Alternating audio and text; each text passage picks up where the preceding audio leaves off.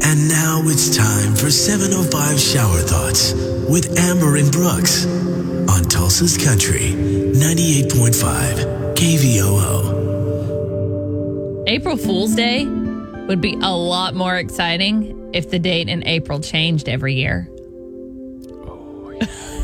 Oh, you just never know when very it's going to confusing. happen. Very confusing. In school or at work, you can be punished for literally doing nothing. Yeah. You should be punished for that. Ha ha ha ha. ha. So Ouija boards say ages eight and up.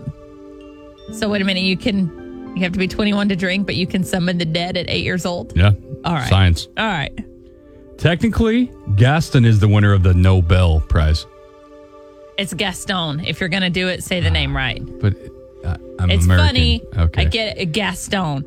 Oh my gosh, triggered. all the right. Disney girl. All right, speaking of Okay. Disney, did you hear that Snow White is down to six dwarfs now? Oh boy. Sneezy's under quarantine. Oh, because Coronavirus.